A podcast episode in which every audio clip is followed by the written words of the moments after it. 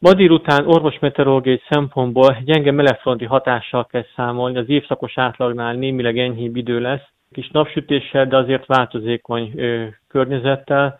A melegfrontra érzékenyeknél ilyenkor kis tompultságot lehet tapasztalni, illetőleg a melegfront következtében az erek kicsit kitágulnak, és emiatt ö, sajnos fokozódhat a trombózis készség, azaz a vérök képzés, elsősorban a nagyobb erekben, ez a tapasztalat, amikor melegfront vonul át az ország fölött, akkor az ilyen jellegű panaszok, végtagi trombózis, vagy akár az infarktus rizikója is sajnos növekedhet. A hétvégén viszont komoly lehűlés érkezik. Ez milyen tüneteket okozhat, és mire érdemes odafigyelnünk? Arra kell figyelnünk, hogy a, a hidegfront is fogja kísérni a lehűlést. Mindenképpen ö, csapadékosabb idővel számolhatunk, ami miatt ö, elsősorban a közlekedési viszonyok ö, változhatnak, és ezért a balesetek rizikója emiatt növekedhet. A hidegebb idő, a hidegfront ugyancsak fejfásos panaszokat provokálhat, magasabb vérnyomással járhat együtt, és ilyenkor ez növelheti meg annak a rizikóját, hogy esetleg a baleseteknek a száma növekszik.